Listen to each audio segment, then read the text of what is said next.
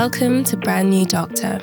My name is Rolake Ojo, doctor turned healthcare graphic designer and brand strategist. This is the show where we share big ideas and look for inspiration in all kinds of places to help you grow a fulfilling career in healthcare. Following a path to success is one thing, but carving your own is another. So, this is for you if you want to go beyond book smart. When I was in medical school, I thought I had one job to do. I had to pass every exam with flying colors, get the grades, and go. That one job was hard, but it was clear. I knew what the hoops were. I just had to jump through them. My guest, Dr. Daniel Olaiya, saw medical school differently.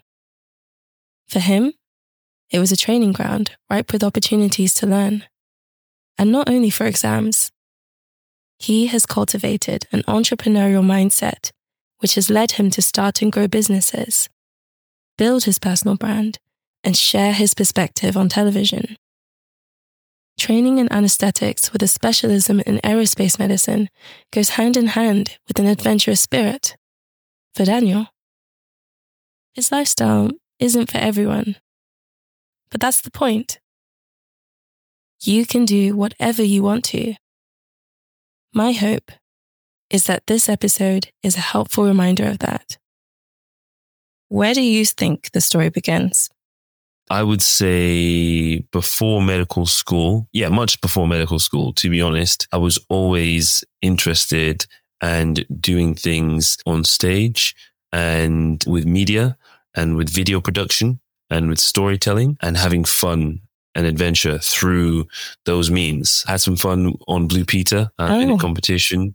Yeah, when I was 13, I did a public speaking competition when I was talking about space mm-hmm. of all things, of all things. And I also was a member of youth parliament, which involved a lot of public address and building those sort of skills. And that was before I entered medical school. So already I had years of sort of honing certain skills, which I'm, you know, really topping off and, and really using today and making them or trying to make them, you know, professional in my activities today. So yeah, I would say I would say it started back then.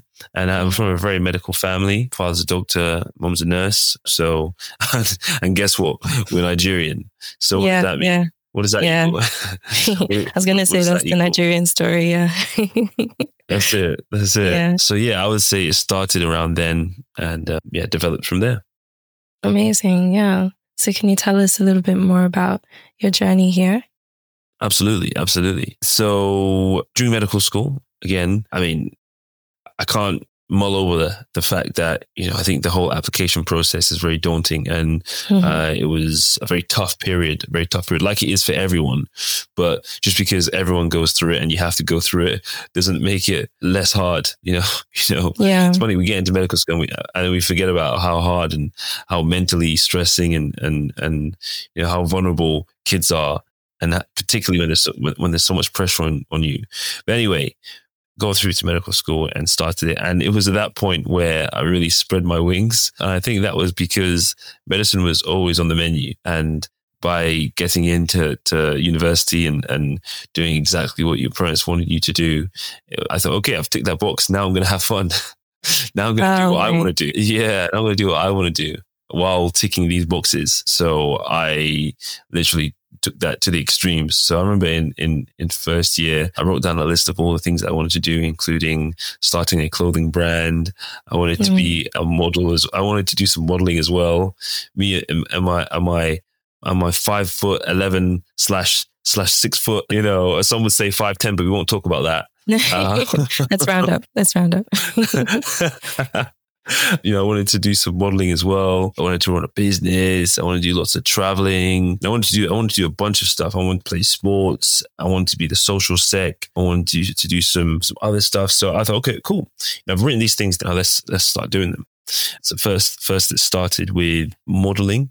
Now I don't call, I don't, I didn't call myself a model, but, but at the time, because I was an identical twin, we saw that as an opportunity to capitalize and, and, and again, have some fun and do some in inverted commas modeling. So we had a twin agency and they sent us around to do different bits and bobs. And we, and we actually ended up in, in Vogue magazine.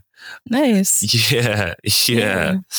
We were doing the uh, London College of Fashion BA honors show oh, nice. with that, okay. that Kanye West was supposed to attend, but I never saw him in the crowd. But anyway, we did that. That was cool. Again, part of the fun that I wanted to have while developing my my professional skills, and, and that was cool because again, it was fun, but at the same time, it, it, it allowed me to to see other things that were going on outside, you know, medicine.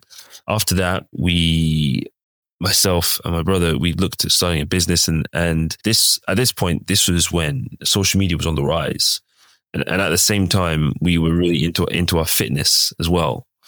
So, so, so we said, okay, how can we combine our love for fitness and and you know the fact that we can see social media is is going to be a tool for business. So we actually invented a protein shake vending machine. This was in 2012 because we we thought we saw a gap in the market right. for delivery of of nutrition after workouts. So we started with entering into a competition where they liked our idea. We won that competition and they gave us some money. So we used that to file a patent for this idea. When we look back at the drawings that we sent in for the patent, they're hilarious. And then we entered another competition where we got 10,000 pounds from our university and we used that to, to do some more stuff. And before we knew it, you know, we, we, we had this in inverted commas business you know, developing a vending machine to sell you know, we wanted to bring that to market. And around that, we said, okay, you know, we need to create a brand that people can understand and become aligned with. So we called the business ProTime. The idea behind ProTime was through effective and quick and efficient nutrition, you can become productive and time efficient and reach your goals. So we call it ProTime. ProTime. And, and protein shakes as well. So makes sense. Exactly. Exactly, exactly. And then we created a clothing brand from that. And th- again, this idea that you can achieve all your goals if you're productive and time efficient. So it wasn't just about nutrition at that point. Then it was about everything. And this was the brand. And because we've really focused hard on Instagram, this was 2012, remember? Instagram was a very different place then. Uh, Instagram was very fertile, fertile ground, not like it is now, where everyone's on, everyone, everyone and their grandma and their dogs on there, you know, and and we really pushed. And actually, we were very successful in penetrating the university market, and it helped that we were in different universities, so we we had our handle on on on two different places. So yes, so during during medical school, that's just a taste of the the projects that I indulged in in a very deep and intense way. I think that it is so important to be able to diversify, really, to have your horizons broadened in a sense. It sounds like you've always been, you know, very entrepreneurial in your in your mindset. And I'm I was kind of I wouldn't say I was the opposite. I had a lot of ideas, but I was someone who was a lot more focused on passing the exams, which, you know, is important, but I think it is equally important to, to have these kind of different experiences like you're describing as well, to really show you that there is, there is more to life than, you know, getting through an exam. And ultimately, exams don't really decide the course of your life once you get out of university. Nobody really, really cares about what, what grade you got on a specific nope. essay or something like that. Nope. So, Absolutely. so, you know, what advice would you give to somebody who's a bit like me at university, who is very focused on the exams, very academically focused to, you know, develop an entrepreneurial mindset? And why do you think it is important to diversify for them? Mm, absolutely. Yeah. So the advice that I would give to someone who perhaps, who perhaps would want to follow in a broad sort of broad professional trajectory rather than a focused one would be number one, figure out what you think you want because nobody really knows what they want at that age. I didn't, and, and nobody does. You know, tr- try and figure out what you think you want and, and, and write that down. It's probably going to change. Expect it to change, but write it down, commit it to paper and, and keep that paper safe and, and, and really, you know, invest in, in, in that exercise of, of doing that. And once you've done that, then you will know whether you really love and want to focus and want to reach the peak of your your medical skills because you know really great quote that I agree with is in life you can do anything but you can't do everything. Yeah. Um, what does that mean? True. That means that with me going here, there, and everywhere and doing different projects and, and going on adventures during university, uh, that meant that I didn't get my first choice in F1 and F2 in terms of location.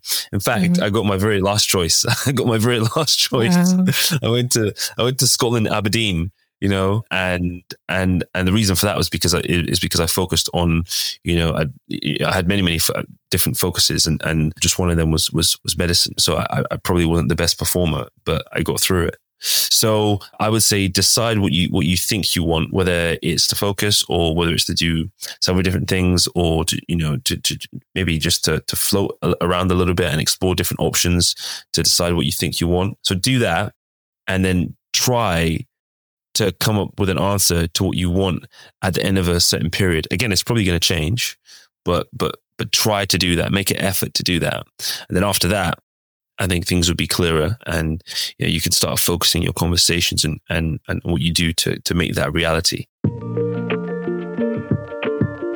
Thank you for listening to this episode of Brand New Doctor. I hope it inspired you in your personal journey. Check out the notes for a summary of the show with all of the important links. And if you enjoyed this,